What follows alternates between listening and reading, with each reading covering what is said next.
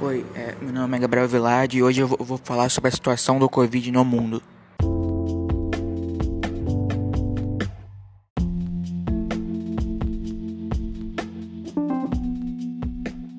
Em vários países já está sendo aplicada a vacina da Pfizer para crianças a, a partir de 12 anos é, pelo mundo.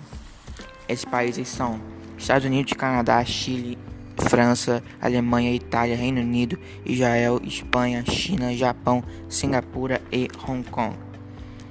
No Brasil, a, a previsão da vacinação para as crianças de 12 anos ou mais é setembro.